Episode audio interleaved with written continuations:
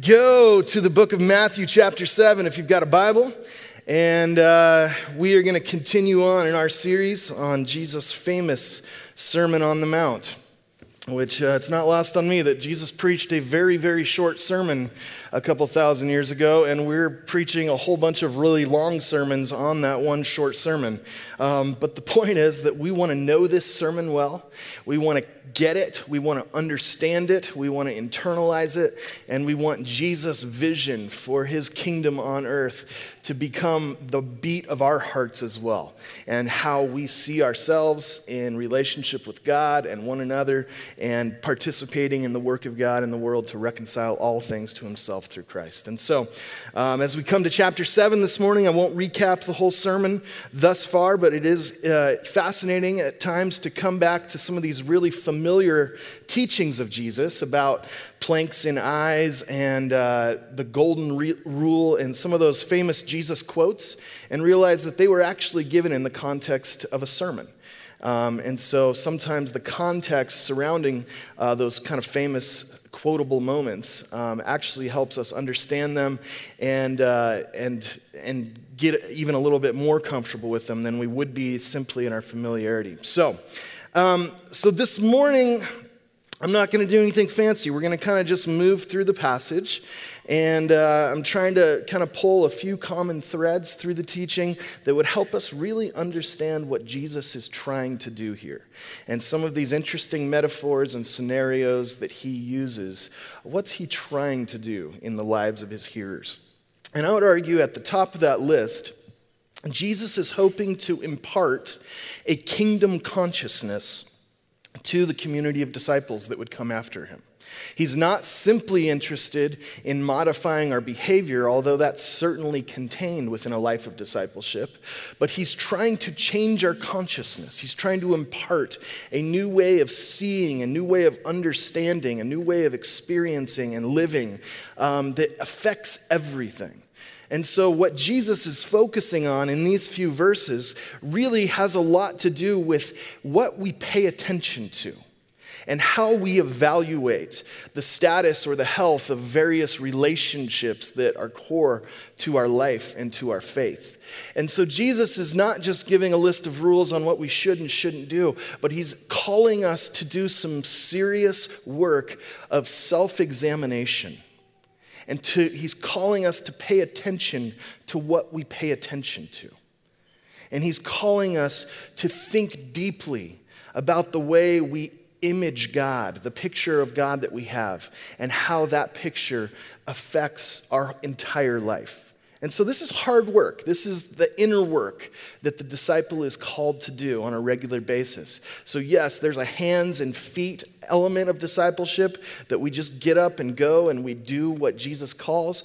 But he's also saying, I want to impart a kingdom consciousness to you. My vision and my heart, my desires and my will would become yours. And so, under the heading of paying attention, I think we could look at this passage and pull out three specific areas where Jesus calls us to direct our attention as a way of life to develop an awareness of these different relationships and dynamics. And so, um, so I, I, would argue that this whole thing about the plank in your eye and the spot, speck of sawdust in your brother's eye and that whole thing, there's lots of different application points we could pull out of that. But I think that the main characteristic Jesus is trying to impart to his followers is that of self awareness, self attentiveness. He wants his people to pay attention to their own lives. So that's what he calls them out for there in verse three. You're paying attention to the speck of sawdust in your brother's eye, but you pay no attention to the plank in your own eye. So, this whole metaphor has to do with are you looking at yourself and your life? Are you watching yourself closely? And specifically, the metaphor of, of sawdust and planks has to do with our sin, our brokenness, the ways that we have failed to live the life God has called us to. And he's like, you can go around and pay attention to everybody else's sin and failure and shortcoming, but that's what the hypocrites do. So don't be a hypocrite. Instead, pay attention to your own life. And it's almost like this is a secret that actually leads us into an authentic, reconciled relationship with God and one another and ourselves. So, Brennan Manning said it this way at one point. He said at Sunday worship, when we do this, as in every dimension of our existence, many of us pretend to believe we are sinners. Consequently, all we can do is pretend we have been forgiven. So, as a result, our whole spiritual life is pseudo repentance and pseudo bliss. Right? He's going, here's what happens if we aren't actually doing the hard work of self examination, confession, paying attention to our own life and sin. We go through life pretending that we're sinners and therefore only pretending that we've been forgiven and therefore never actually getting to taste of the abundant eternal life that Jesus is offering to his people here and now. So, first point is pay attention to your life. Pay attention to your life. Instead of your focus being on everybody else's sins and shortcomings, he says you should be deeply acquainted and familiar um, with your own. So I showed you this chart a few months ago when we were going through our formation series, but this is known as Johari window, and it's a tool that's been used by psychologists and counselors for many decades now. And it's something that reveals the reality of what's true about every single person that every one of us has all four parts or all four of these places uh, within our lives. We have those places that would be open spaces, the things that we know about ourselves, and so do the people around us.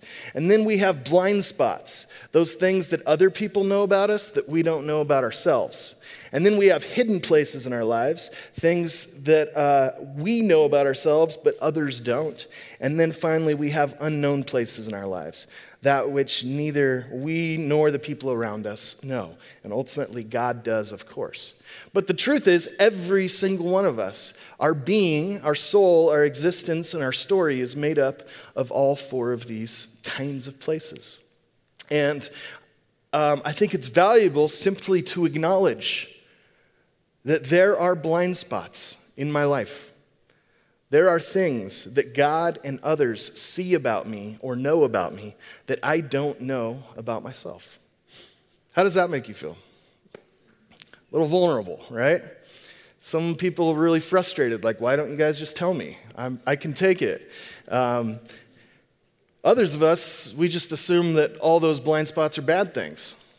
They might be good things. There might be good things about you that, that you don't know, but other, other people do, right? So I, the journey towards self awareness or paying attention to our lives um, includes the acknowledgement that there are places in my life that I'm not seeing. There are tendencies or sinful patterns or even addictive behaviors and ways of operating dominated by my personality that I'm not even aware of. But they're so prevalent and so strong in my relationships and every other part of my life that it's almost as comical or as crazy as a two by four sticking out of my eye. And I'm going around pretending I don't even know that it's there, right? That's how Jesus paints this picture. And so, um, so even this morning, my invitation would be would we take this time and go, God, what are some of my blind spots? What are some of the unknown spots in my life that you want to speak into, that you want to breathe life into, that you want to bring healing and redemption and hope into. So it's scary and vulnerable feeling to know that we have blind and unknown spots, but those are the exact places where God wants to work his uh, sanctification and resurrection power to transform us into something we wouldn't be otherwise. So here's another way of putting it three secrets that every single one of us have. Next slide. We, there's something about yourself that you don't tell others. There's something about yourself that others don't tell you. And finally and ultimately, there's something about yourself that God wants you to know. Okay? So I'm convinced that this is always true. We never graduate or move on from these three secrets. They are always present and true about each of us, and they are shaping and affecting our entire lives. That which we keep hidden, that which others keep hidden from us, and ultimately that which God would ask us to seek out and to be shown by Him. And so, the reason this is so important to talk about where are these places that we are blind or unknown or hidden within ourselves, our sinful tendencies, our broken patterns, um, whatever it is, is that transformation can begin when the unknown becomes known. When the unknown becomes known, when that which we don't know about ourselves or others is revealed, that is the first step in this process of transformation, of us being made whole and, and reconciled with God. And so that's the whole conversation around specks and planks. Jesus is saying it's not just that we have planks and so we should just get used to the idea. He's saying we need each other in the context of community. He uses the language of brother, right? So that's a familial um, picture that we are brothers and sisters in Christ and we need one another to help us see the blind spots. We need one another to be able to walk together with, to journey together, and to uncover those places where God wants to breathe his life and lead us deeper into Jesus. And so, the courageous step for any of us would be would I be willing to take a look and assume that I have blind spots that other people see and I don't, and that there's something that God wants to show me?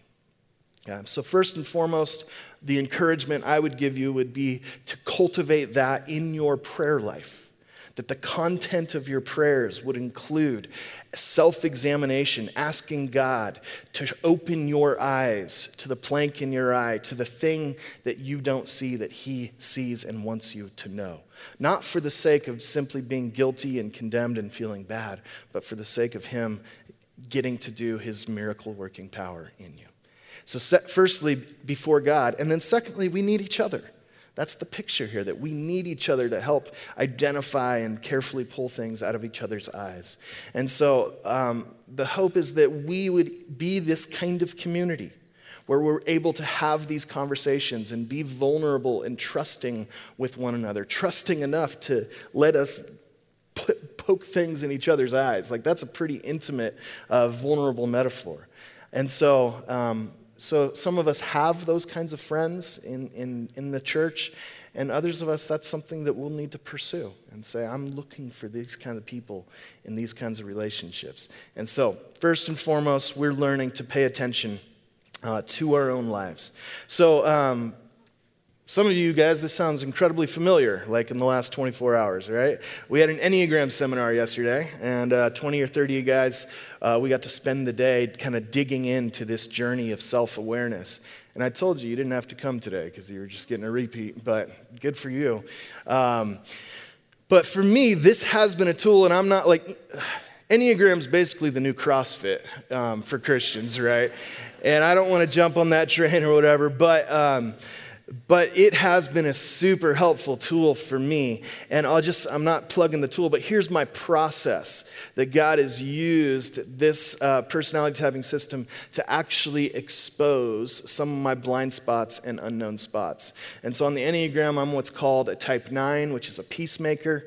Clearly, Jesus' favorite number of all nine. He said, We're blessed. Um, so, um, what that means is that um, I'm actually uh, well, here's what I would say Peacemaker would be a, uh, a pretty aggressive uh, name for somebody like me. A peacekeeper is probably more true, right? Meaning, I'm not going to actually engage conflict and try to bring about transformation. I'm just trying to keep things super chill all the time, right? Like, that's the functional drive in my life, is just if I could be an inanimate object, that would be amazing.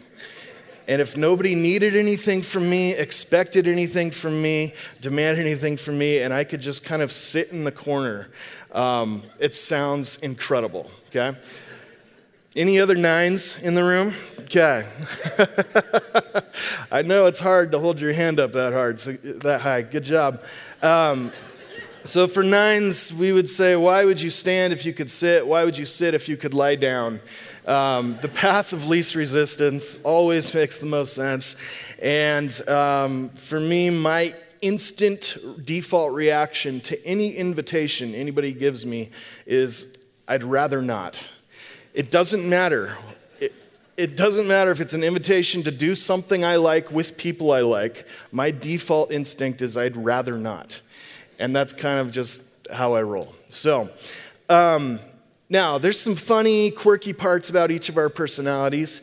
The journey to transformation that starts when the unknown becomes known also has to do with understanding how um, our sin has actually damaged and harmed the relationships that are most central to the life God's given us. Right? So um, there's funny parts and quirky parts about me being a peacemaker who's given to passivity and laziness and conflict aversion. Um, and for the most part, it makes me a pretty chill guy that you guys would like to hang out with. Um, but it can also set me up to really hurt people and to damage my relationship with God and the people I love and damage my relationship with myself.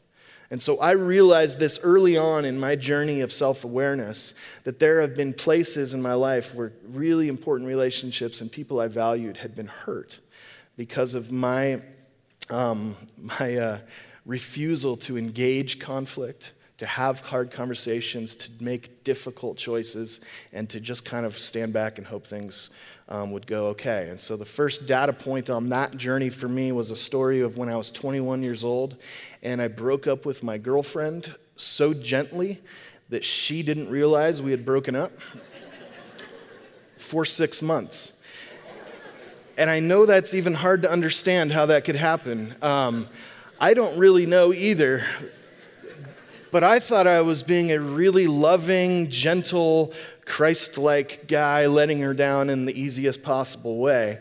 Um, and I really did think that and realized in retrospect that's not cool. Like, that's not nice. Uh, that's not a loving way to, uh, to end a relationship if you have to.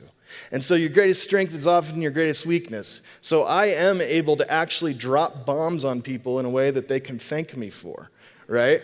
I can speak the truth in a lot of love. And it's one of the gifts God's given me, both in this role and in other relationships. Um, and that's a good thing. And I'm learning to live into that more. But there's also times where, due to this fear of conflict, this fear of disruption or whatever, um, that, that I'm too passive and too shaded and too, uh, too protected to actually say the hard thing or do the hard thing or whatever it is. And so I've got plenty of other stories all about this kind of stuff. Um, some of them are funny, some of them aren't, but I am constantly finding myself now in this pattern of wanting to say, God, what is it that you see in me that I don't see? What do I need to pay attention to in my own life? Because I don't want to be this dude for the rest of my life. I want to keep growing up into Jesus. I want to be the most Christ like version of myself. And that journey begins when the unknown becomes known. And so, in your prayers and in your conversations and with community. And then the final aspect would be sometimes we just need help too. We need a counselor, or we need a spiritual director, or we need a pastor that can actually walk us through some of our pain and trauma and our story, some of our blind spots and struggles. And so, um, so I'd encourage you, if you feel the need to take that step, then definitely do. Um, the final thing I'll say on that little chunk is that there's obviously this dynamic when it comes to uh, followers of Jesus not practicing self awareness that we become prone to become judgmental. That if we're not examining our own lives carefully, then he says you're going to fall into the trap of going around constantly pointing out and looking down on other people in what he calls judging right? So he's not saying, obviously, he's not saying don't practice good judgment. He's saying don't be judgmental. And if we want to protect ourselves from being judgmental, then it has to do with, uh, in, a, in a real sense, instead of judging others, um, judging our own sin. And so Tony Campolo famously says that we're used to hearing that we should love the sinner but hate their sin. That's the exact opposite of what Jesus commands. He says we should love the sinner and hate our own sin. Isn't that great? So I think we all know that Christians would do well to take that advice and to take this more seriously. And uh, this is one of the main parts of our reputation in the world that we live in that Christians are thought of as being judgmental, as being hypocritical, as being those that are arrogant and look down on others. And Jesus is just saying that cannot be the case. Love the sinner, hate your own sin. So pay attention to your life, pursue self awareness. Secondly, um, he moves on to this picture uh, about asking and knocking and seeking, and then uses this metaphor in verses 9 through 11 of kind of a father and a son situation to try to help us understand the importance of the images we have when it comes to God and how they shape our entire life and faith. And so, firstly, um, the teaching is to pay attention to your life, and second is really simple pay attention to your relationship with God.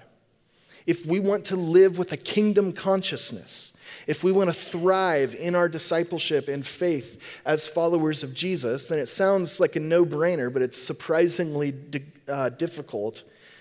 Live with a cultivated attentiveness to your relationship with God. In general, we measure those things that value the most to us if we're somebody that really values finances and our investments and our savings and our checking account and all that kind of stuff, if that's the thing that you really value, then you're going to be somebody who pays attention. We talked about that last week with the stock market, right? You're going to know where, you, where your money is and how it's doing and that sort of thing. Others of us, money's not a big deal, but there are certain things that we pay attention to. If we're some sort of athlete, or I've heard there's people that work out. Um, and I, some of you may be those people or know them. Um, if that's the thing you pay attention to, right? You're, you're measuring your progress, you're measuring your times, you're measuring your waistline, you're measuring your weight, or whatever it is. The things that are important to us, we measure, and that's, that's okay, that's fine. Um, if our relationship with God is the central aspect of our existence and identity as followers of Jesus, then we need to figure out how do we evaluate or assess how we're doing in that relationship. Okay? And so, um, if I were to ask you this question, if maybe you come into my office um, to meet with me as your pastor, and I ask you a really simple pastor question How's your relationship with God going? Um, and then you take a moment and you start to answer. And for so many of us, myself included, we have a default set of criteria that we use to answer that question. So many people that I've asked that question would say, Well, I guess it's going pretty good. I read the Bible four times this week. Um, I prayed every morning. Um, I, didn't, I didn't yell at my wife like I did last week. Um, I guess it's going pretty well, right?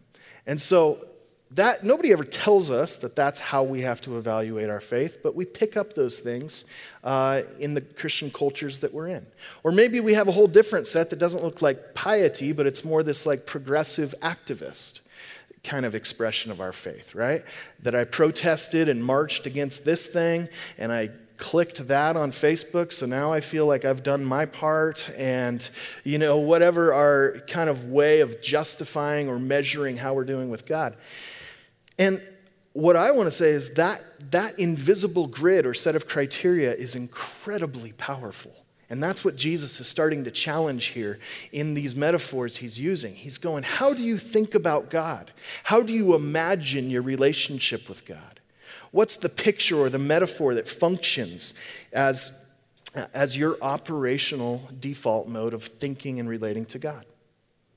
And so, my challenge for you, and I, I, was, I don't even know how to implement this this morning other than just encouraging you to think about it and take some time this week uh, to wrestle with it, is what are a few good questions you could ask yourself that would actually help you assess the health and maturity and status of your relationship with God? What are the right questions? There's nothing wrong with reading the Bible every day and praying. You should be doing that. We would all do well in our faith to do that. But we also know that there's beyond the quantitative, there's other ways that God is calling us to invest in and, and enjoy a relationship with Him. So, for example, instead of just saying, How many times did I read the Bible this week? you could ask, How much am I enjoying my time in Scripture? Right? Or, um, How often am I sensing God's presence in my daily life? Or how am I experiencing myself being changed to be more like Jesus? Am I finding myself loving those who have been hardest for me to love, including myself? Or whatever it is. I don't think there's a universal set that we all need, but we need, Jesus is saying, when we think about our relationship to God, it matters which questions we ask.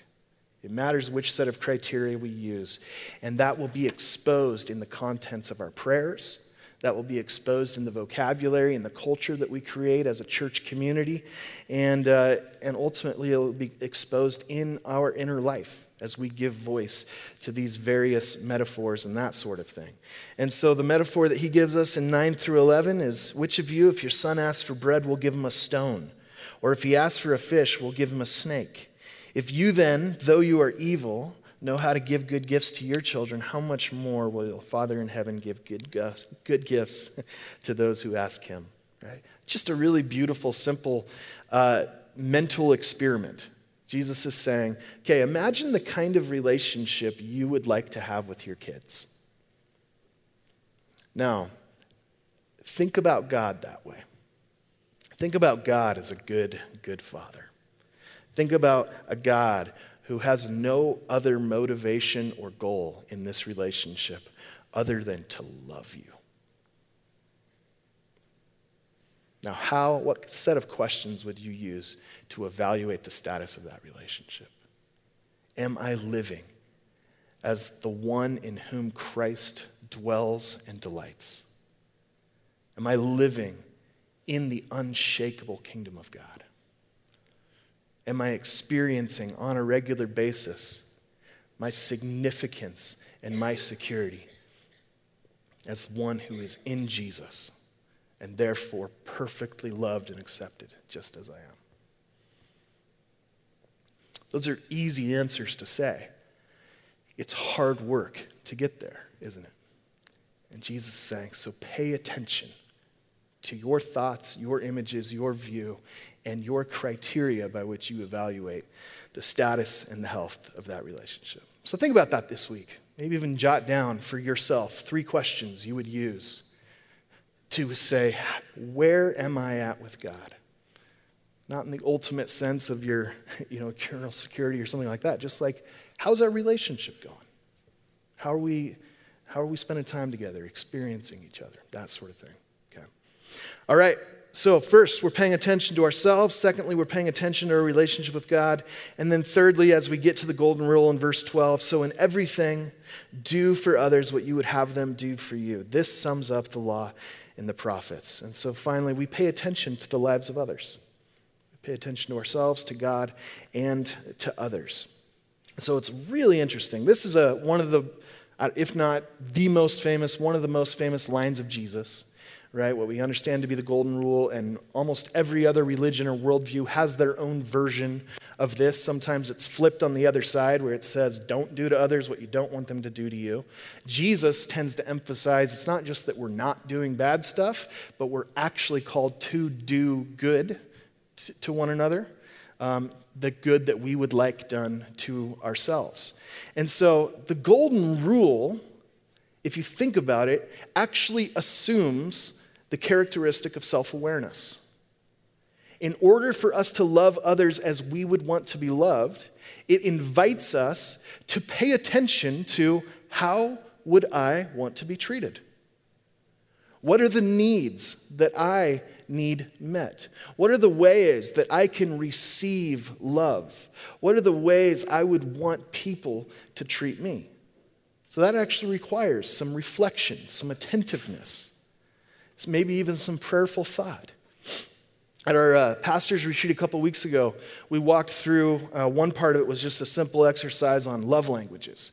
And maybe you've read the book, The Five Love Languages. It can be helpful in marriage, um, but it can also be helpful in work and, and ministry environments. And so we kind of went around the room, and everybody on the team shared here's the ways that I feel loved, here's the ways I receive um, love. And so they're like quality time and words of affirmation and acts of service and physical touch and gifts. There it is. So there's those five, but then there's others. So Jen and I did this at a marriage workshop a number of years ago and uh, realized very clearly that her love language is quality time by herself.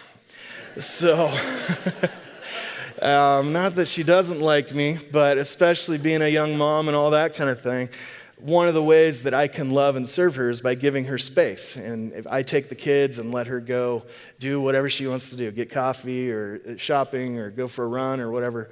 Um, and so we all have different ways of receiving love. For me, Jen realized recently that it's probably acts of service. And the way she would put it is you really like it when people do stuff for you so you don't have to do it.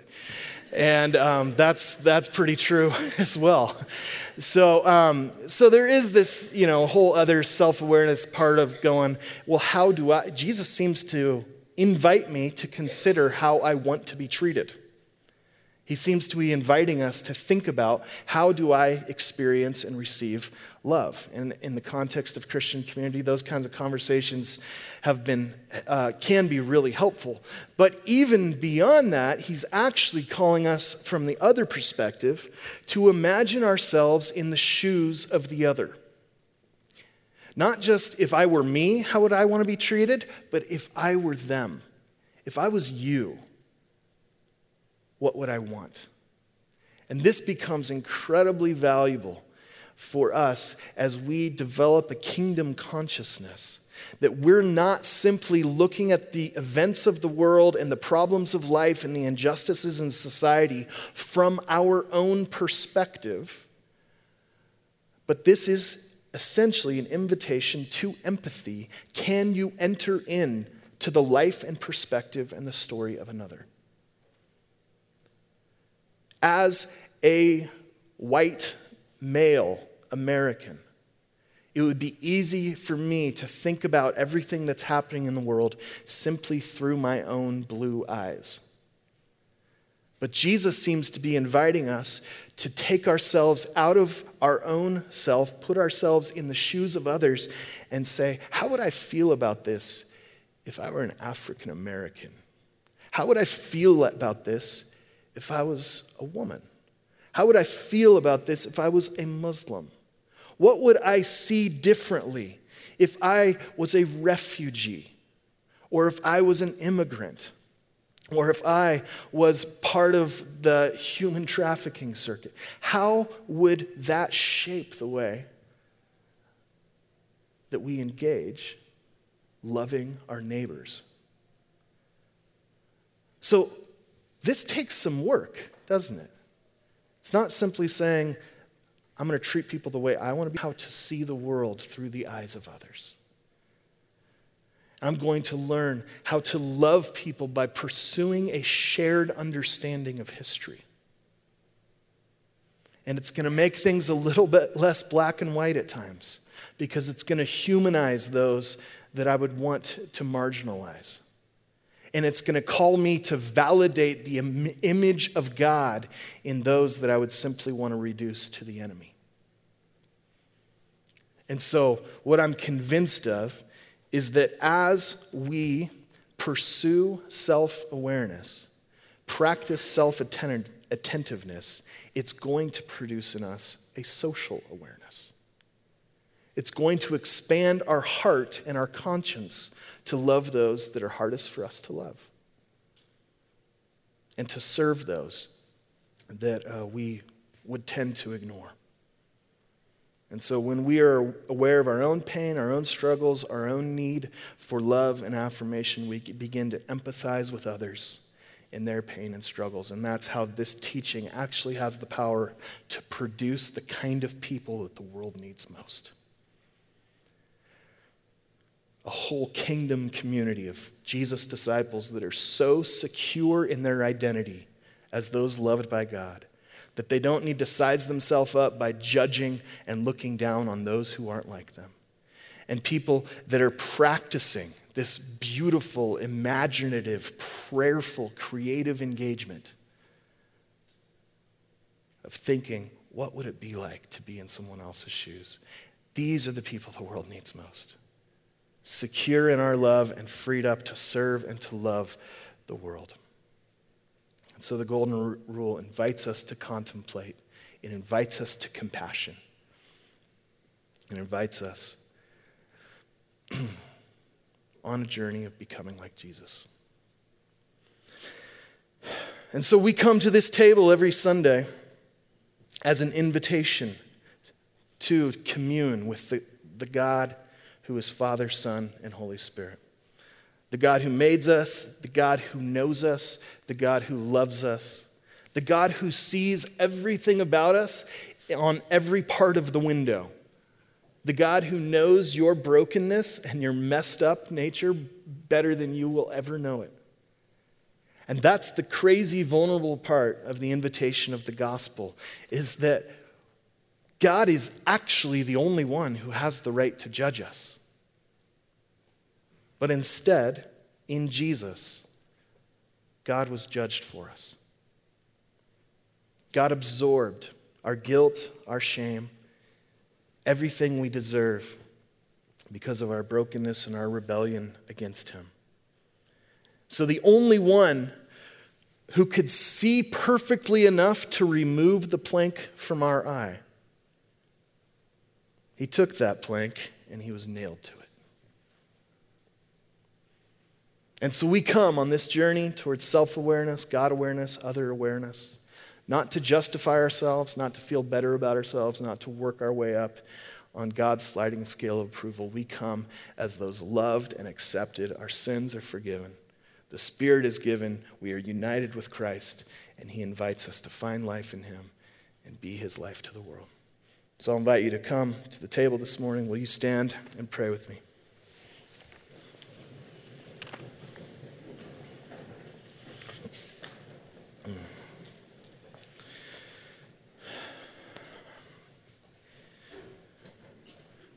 Father, we are once again humbled by this divine invitation to come and to find life, to receive identity and forgiveness and salvation from you again. Thank you, Lord Jesus, for your incredible faithfulness to the Father, the life that you've lived in our place, the death that you've died on our behalf, that you have risen from the dead, you have imparted us with your Spirit, and invited us to find ourselves in you. So I'm grateful for this community called Antioch, for my brothers and sisters. And we are pleading with you that you would not let us fall into these traps that you've warned us about traps of ignorance, traps of judgmentalism, traps of hypocrisy. We don't want to be those kind of people. And so I pray that you would convict us of our sin, that you would open our eyes, that you would give us the courage to pursue knowing that which is previously unknown, that you might be glorified in us, in our community, in relationships, and the way that we engage as those sent to love and serve and die for those around us. So we trust you. We thank you for your presence and your power here with us in this moment. We worship your name. In Jesus' name we pray.